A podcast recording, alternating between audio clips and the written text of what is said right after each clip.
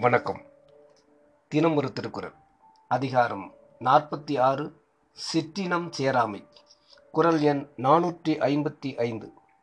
மனம் தூய்மை செய்வினை தூய்மை இரண்டும் இனம் தூய்மை தூவா வரும். பொருள்.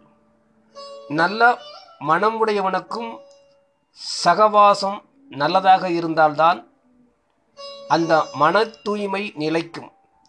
ஒருவனுடைய மனம் சுத்தமாக இருப்பது செய்கை சுத்தமாக இருப்பது ஆகிய இரண்டும் அவன் நெருங்கி பழகும் மனிதர்களுடைய இனம் சுத்தமாக இருந்தால்தான் முடியும். விளக்கம். எவ்வளவுதான் உயர்ந்த எண்ணங்களை கொண்டவனாக ஒருவன் இருந்தாலும் எவ்வளவுதான் நல்ல செயலுடையவனாக இருந்தாலும் அவனது எண்ணங்களும் செயலும் நல்ல கூட்டுறவை பற்றுக்கோடாக கொள்ள இல்லை என்றால் அவை வெளிப்படா.